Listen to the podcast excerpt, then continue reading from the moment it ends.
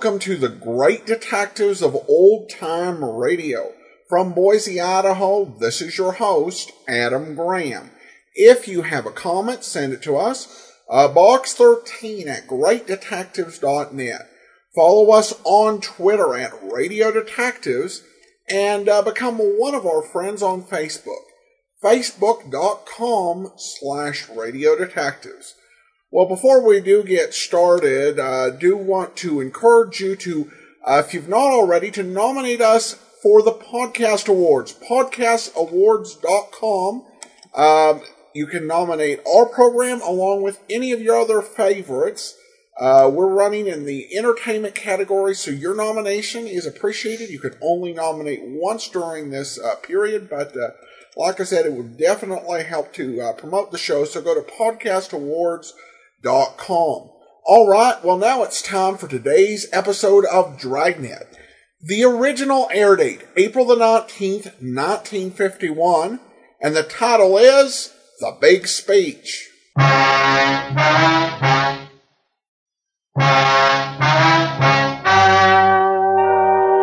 story you are about to hear is true. Only the names have been changed to protect the innocent.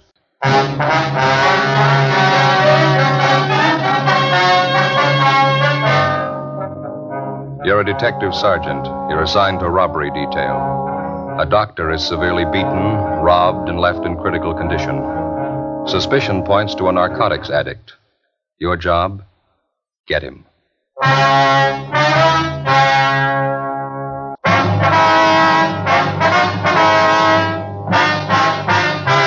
Dragnet, the documented drama of an actual crime. For the next 30 minutes, in cooperation with the Los Angeles Police Department, you will travel step by step on the side of the law through an actual case transcribed from official police files. From beginning to end, from crime to punishment, Dragnet is the story of your police force in action.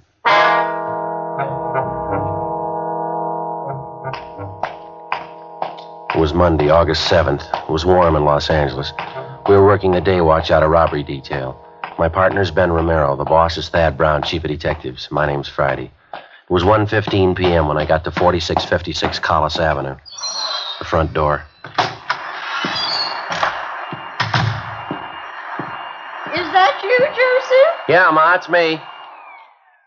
I didn't expect you so soon. Well, I'm off for lunch, and Ben and I were in the neighborhood, so... Oh, well, I'll get the telegram. Thank you. I must say, I'm glad you could get home.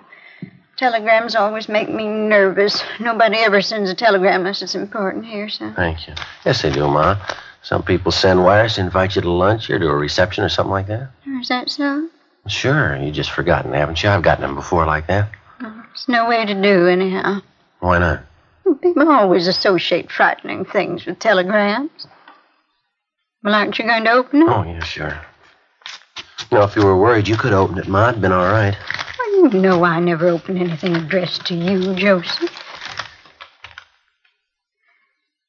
Anything important?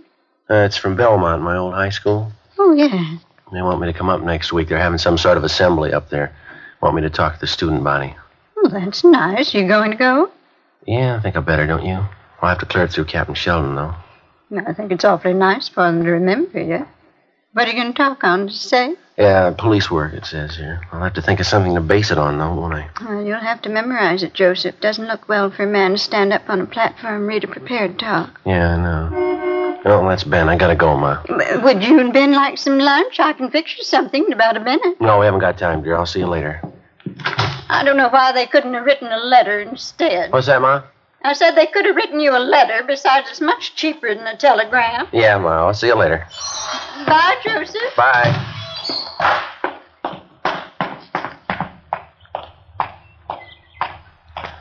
Just got a call, Joe. They want us to call the office. Oh, well, I might as well do it from the house, huh? Yeah. All right, I'll be right back. Right.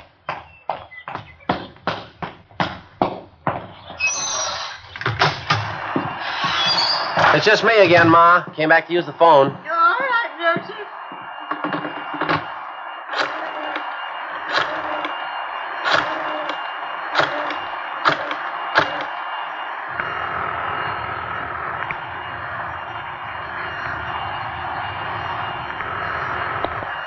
Hello? 2511, please. 2511? This is Friday, Glenn. Got one for you, Joe. What? I can't hear you, Glenn. Got one for you. Wait a minute, I can't hear you. Hey, Ma, would you hold that vacuum for a minute, please? I can't hear. Oh, all right, sir. Thank you. I'm sorry, Glenn. What'd you say again? That's all right. That young kid hit again, doctor's office. Yeah? It's that same kid, only this time he got a little rough. Victim's at Georgia Street. He's still carrying that gun. Did he use the gun? To beat the man with. Victim's a 55-year-old doctor. No reason for it, Joe. All right, we'll get right on it. Right, bye. Yeah, bye. Okay, Ma, I'm all through. All right, son.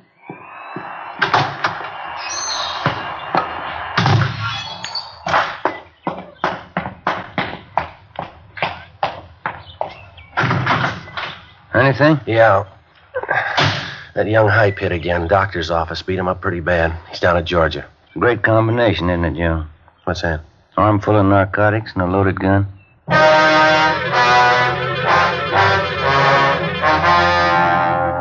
Monday, August 7th. Since June 27th, Ben and I had been assigned to a case involving a young narcotics thief. For 7 weeks now, he'd been robbing every possible source available to him of narcotics. Since the inception of the investigation, we'd seen this young criminal develop from a small-time sneak thief to a full-fledged, armed, and vicious thug. The descriptions of the young thief taken from his various victims tallied almost to the letter. Blonde, light complexion, small stature, 5'7" to 5'10", nervous and unusually juvenile in appearance. Everything possible was being done for his quick apprehension. Hundreds of mugshots were screened and shown to victims. No identification. 3:30 p.m. We checked back in at the office. Went to see Sergeant Ed Hall, Narcotics Division. Chandler said you went over to Georgia Street to see that doctor. Yeah, that's right, Ed. Short visit. Poor guy. Pretty bad, huh? No, the guy's really a mess. Kid must have worked overtime on him.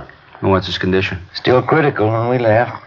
They wouldn't let us stay long. We got a description. It's the same kid.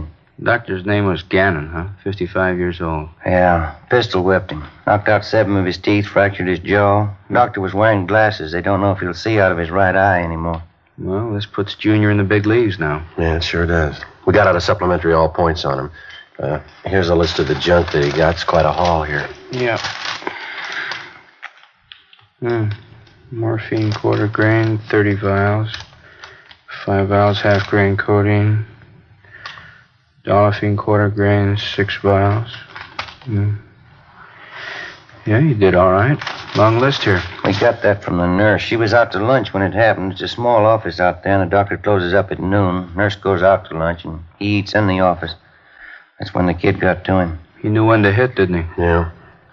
Well, our boys haven't been able to turn up a thing for you. Nobody seems to know the kid. Well, the amount of stuff he hauled out of that doctor's office, something ought to show, shouldn't it? Should, yeah, with a haul like that. You got anything at all to work on? Yeah, that car that was used on the job. Still got it staked out. Well, we just picked this up from the report counter. Yeah. Uh-huh. Car was reported stolen 2 hours after the robbery. It's a little bit of a break, huh? The report was taken out at the Wilshire station. Mrs. Irving Adams states that her husband had notified her that the car was stolen from him while he was at work today. Said he always parks it out in front on the street. We haven't checked it out yet, but we figured it was a good place to start, maybe. Wait a minute. What'd you say that name was? Irving Adams. No, let me see that report. Well, this Adams is a user. He's up in county now, waiting trial. Are you sure about that? Yeah, Walker and I picked him up. I just talked to Adams up in the county jail this morning. How long's he been in? Let's see. It was last Tuesday, July 30th. The car couldn't have been stolen from Adams today if he's been in jail for a week. Well, there's one guy can figure it out for you. Adams. 4:05 p.m. We went up to the 10th floor of the county jail, the interview room. We talked to Irving Adams for an hour. He said he wanted to cooperate, but he couldn't explain his wife's action in reporting the car stolen from him. He kept repeating that he knew his wife was not involved in anything, that she was innocent of any complicity in the case of the youthful gunman. He could give us no information on anyone fitting the gunman's description. He insisted that the entire matter was a mistake and that his wife could clear everything up if we just talked to her. 5:20 p.m. Ben and I drove out to 239 West 92nd Street, the Adams residence. It was a small white bungalow trimmed in red. The front lawn needed cutting and care. There were 4 bottles of soured milk on the front porch, along with several old newspapers.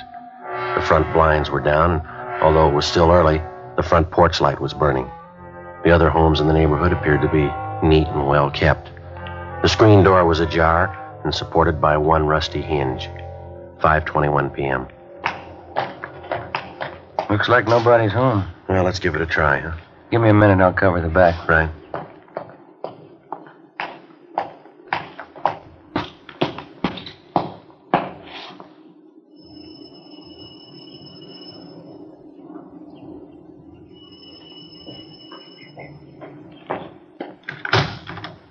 Yes? Police officer, my name's Friday. You're Mrs. Irving Adams? Yes, that's right. Well, I'd like to talk to you about your stolen car. Have we found it? Yes, we have. Can I come in? The place is in such a mess. Can't we talk here? Well, if you don't mind, I'd rather come inside. All right. Don't look at the house. I've been kind of sick. Haven't felt much like cleaning up. All right. You alone here, are you? Right now, my husband's at work. Mm-hmm. Mind if I go through the house? You mean search it? You got a warrant? No, I just want to go to the back door. What for? Well, my partner's around back there. This the way to the back door here? That's right. Mm-hmm. This it? It's locked. Key's in the door. All right. Hey, Ben? Yeah, everything all right? Yeah, fine. Is he a police officer, too? Yeah, that's right. This all there is to the house here? What do you mean? Well, just these three rooms here. Yes, that's all. I thought you said you were alone here. I am. Now, who's that woman lying down in the other room? That's Catherine. Mm-hmm.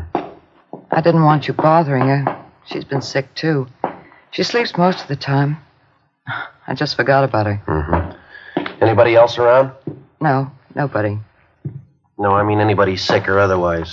Anyone besides you and this girl in there? Well, you've been in every room in the house except the bathroom. Mm-hmm. This it here? Yes.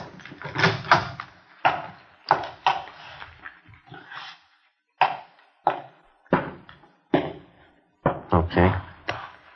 I don't understand all this. I reported my car stolen, and you come out here and search my house. If I did steal my car, I wouldn't hide it in here. Yeah. Ben, want to come in? Yeah. Could you tell me something? Yeah.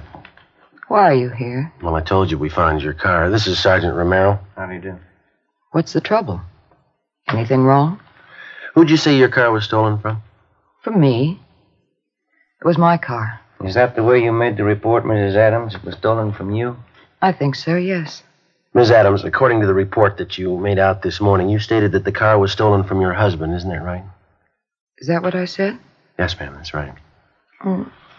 I don't remember. We both used the car so much. I forgot. Well, now, which is it, you or your husband? I'm not sure. You've been drinking, have you? A little bit, just to ease my nerves. I haven't been feeling well. Well, it's obvious you're not drunk, Mrs. Adams. Why don't you keep your story straight? Well, officers, I am telling the truth. Well, your husband's in the county jail. He's been there for a week. The car couldn't have been stolen from him, now could it? I didn't say it was stolen from him. Is this your signature, Mrs. Adams? Yes, sir. This is a copy of the auto theft report that you made at the Wilshire Division. Yes. Well, now, is this report a true one or a false one? There's a penalty for making a false report, Mrs. Adams. I'm sure you're aware of that. I only want my car back. Who was it stolen from? Whatever it says there, my husband. Mm-hmm.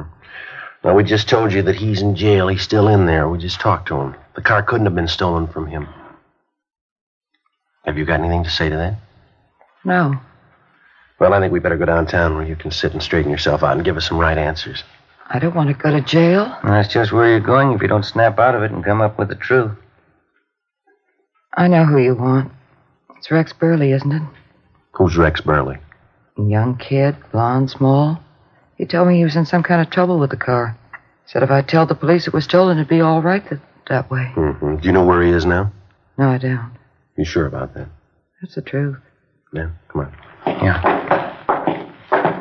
Catherine's awful sick. Mm-hmm. She always sleep this heavy? Only when she's sick. She's really out, isn't she? Yeah. Look at her leg. Yeah. She's a user. Say, this girl's on narcotics, Mrs. Adams. Are you a user? No, I'm not. I don't know where Catherine gets it. How about Rex Burley? He's on it, too. Maybe she gets it from him. Is there any stuff in the house now? Not that I know of. You want to tell us where Rex Burley is? I don't know. He called here about an hour ago. Catherine talked to him. Mm-hmm. Did he tell her where he was? Yes, he did. She wrote it down on a piece of paper. Where's that paper? Under her pillow.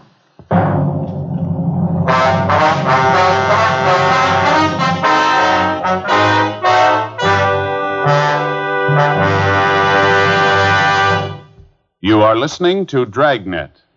From beginning to end, Dragnet is the authentic story of your police force in action.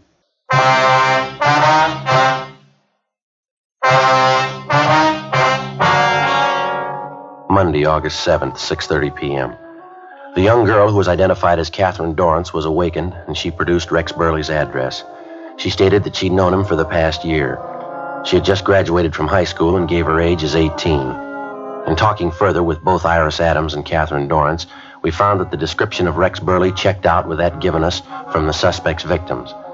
They both stated that, as far as they knew, it was his true name, that he had no friends or associates known to them. A check with R&I showed no record on the name Rex Burley. At 6:37 p.m., Sergeants Hall and Walker from Narcotics Division arrived and continued the investigation of the two female suspects. A stakeout was placed on the house at 239 West 92nd Street. The address we got from Catherine Dorrance was a hotel on Washington Boulevard. We drove out and checked with the clerk. We asked if he had anyone registered under the name of Rex Burley, and he told us no. We gave him Burley's description. He said that a young man similar to that had registered and was in room 210. We got a pass key from the clerk. We walked up to the second floor.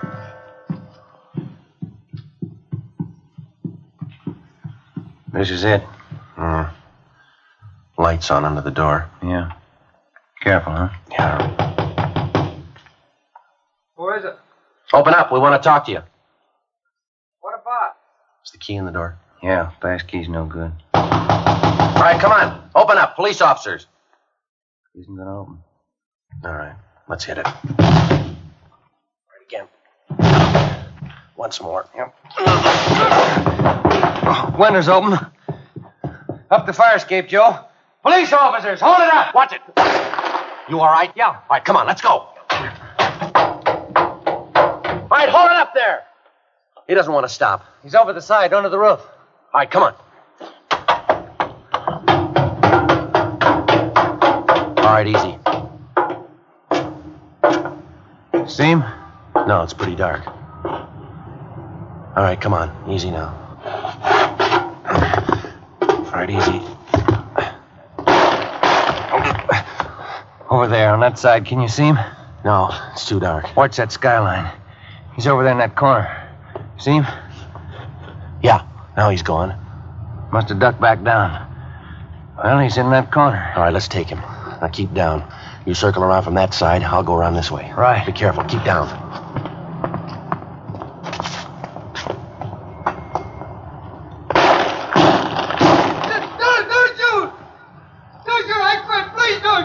All right, throw that gun out. Get your hands in the air. Walk toward the middle of the roof. All right. All right, here's the gun. I see him, Joe. I got him covered. You all right? Yeah. All right, keep those hands up. All right, stand still. I'm sorry. I'm sorry. All right, get your hands behind you. Ben? Let's go, Burley. I didn't mean to do it. I was wrong. I know I was wrong. Should have thought about that a long time ago. How old are you, Burley? 20. You're living pretty high, aren't you? I had to have this stuff. I needed it. How else could I get it? I didn't have the money to buy it. You didn't have to get started on it. Come on, let's go. I didn't want to get started. All of a sudden, I was just on it. I couldn't do anything about it. Oh, you don't understand. There was just somebody else to explain it to. There is, but they won't understand it either.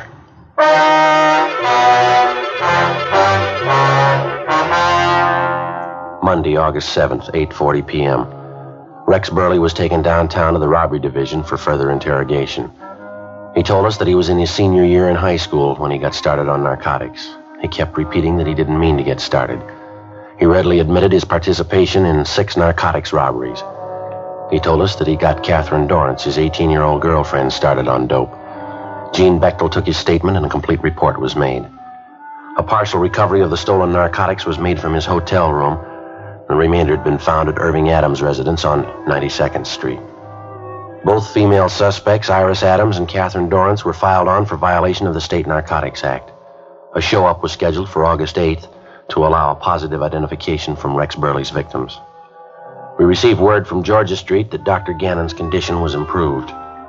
The suspect was transported to the main jail where he was booked. It was 10:38 p.m. when I got to 1456 Collis Avenue, the front door.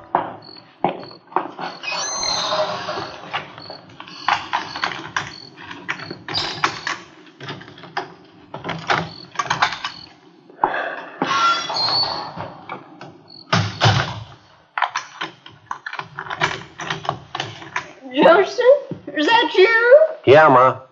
Have you had your dinner? No, I'm not hungry. Well, you'll have to eat. I'll fix you something. Oh, I'm kind of tired. I just like to sit down for a minute. All right. Well, there's the evening paper. Oh, thank you. Well, what'd you do to the sleeve of your coat? Oh, there. Oh, guess I must have ripped it, huh? Mm-hmm. You slip it off, I'll mend it after I fix you some dinner. Well, why don't you sit down and work on it now if you want to? I've got something I'd kind of like to go over with you. All right. You remember that telegram from Belmont this morning? Yeah, your old high school. Mm-hmm. Well, I think I got an idea for a speech, maybe. Just made a few notes here. Mm-hmm. Wrote down some of it. You think you feel like listening to it? See if it's okay? All right. Did you write the speech today? Well, just parts of it. I hadn't written it clear out yet. I just got a few notes. I want to see what you thought of it. All right. And let me have your coat, son. Yeah. There you go. Hmm. Thank you. Now let's hear you talk. Well, remember, it's not written down yet. It's just kind of hit and miss as I go along, but I think I can get the thought across, and then I'll put it all down on paper. All right. Mr. Fisher, that's the principal up there, you know. Yes. Mr. Fisher, members of the faculty and students. I'd like to tell you about a young boy who started out in high school and ended up on the roof of a downtown hotel dodging police bullets. I'd like to tell you about his girlfriend, 18 years old and a dope addict. This young fella started out on narcotics in search of a new thrill, something new that he hadn't experienced in his young life. He was still in high school when a group of the more high-living youngsters used to congregate at the local malt shop. Well, that's not so good, is it? No. Well, maybe it sounds better this way. There was a malt shop on the corner where some of the youngsters used to get together after school. Kind of a place where, if you had the right connections, and our young boy and girl did, you could get a drink of liquor in the back room. Well, the high school faculty knows all about this local malt shop, and they inform the authorities, and pressure is brought to bear. But the man who operates the place is clever, if you can call the operations of a man like this clever. He knows how to cover up, how to keep the front room legitimate and the back room a spawning place for juvenile delinquency. And the students don't help much. There seems to be something during the formation of a juvenile mind that when his teachers or his parents catch him doing wrong or they try to tell him it's bad, he prides himself in seeing how long he can get away with it under cover. Seems to be the stylish thing to do to outwit your parents and teachers. As the youngsters grow older, they invariably find out how infantile and stupid this is, but sometimes it's too late. Does that sound kind of stuffy, Ma? What do you think? Sounds like the truth. Let me hear the rest of it. Well, you know how kids are. Sometimes they resent it if they think you're lecturing them. Maybe they could have been with Ben and I tonight. Might make a difference. Well, I don't want to make this too long, Ma. I think maybe I ought to finish up something like this. From this malt shop on the corner and that back room, our young boy gets a good shove down the road of self-degradation. He has the right connections, and it isn't too long before he graduates the liquor in the back room for something he thinks it's far better, narcotics. He's heard that, unlike liquor, you can't smell it on his breath, and he's a real veteran now. He has hangovers. He's heard that narcotics doesn't leave you with a hangover. So it doesn't take too long before, in our, well, in police parlance, he's hooked. Living in this day and age, he thought that they taught him well in his economics and civics classes. He thought he knew what post-war inflation was all about. He didn't have the vaguest notion of the cost of his daily supply of narcotics once he was hooked on it. He found that before long he had to have his daily dosage. In no time at all, he found that it was all he could do to get by on $30 a day. That's what it cost Ma. $30 each and every day, or he became violently ill, so sick that he couldn't seem to function properly. Well, in order to maintain his daily needs, he got a gun, and he robbed, and he beat people, and he stole. He shared with his girlfriend, and he dragged her down with him. He ended up on the roof of a hotel trying to shoot his way out. Well, the boy was 20 years old. His girlfriend was 18. 2 years ago, they both sat out there in a high school auditorium during an assembly. He went a long way, didn't he, in his 2 years out of high school? He was taken into custody on the night of August 7th. He was crying when we put the handcuffs on him. He was crying when we left him in his cell at the county jail. I guess he's still crying. Now, what do you think, Ma? That's just rough. I haven't... Mm-hmm. Will they believe it? You think it'll do any good? Well, I don't know, Ma. It's up to them.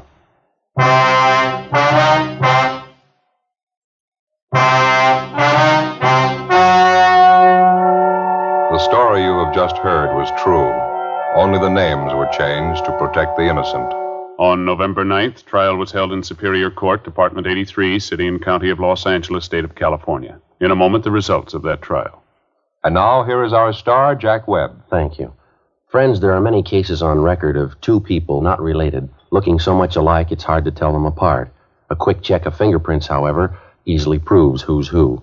Rex Martin Burley was found guilty of 3 counts of robbery in the first degree and was sentenced to the state penitentiary where he is now serving his term. First-degree robbery is punishable by imprisonment from 5 years to life. The Federal Civil Defense Administration will send you an air raid instruction sheet if you will write the Superintendent of Documents, Washington, D.C., enclosing 5 cents in coin or stamps. You have just heard Dragnet, a series of authentic cases from official files.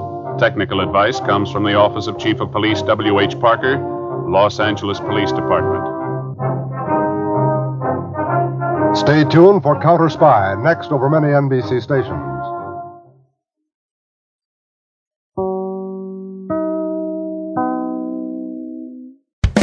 Hi, my name is Jeff Egan. I'm the Executive Director at Joy of Living Camp and Retreat Center. A week at summer camp is a transforming life event for children and youth that's out of reach financially for a great many families.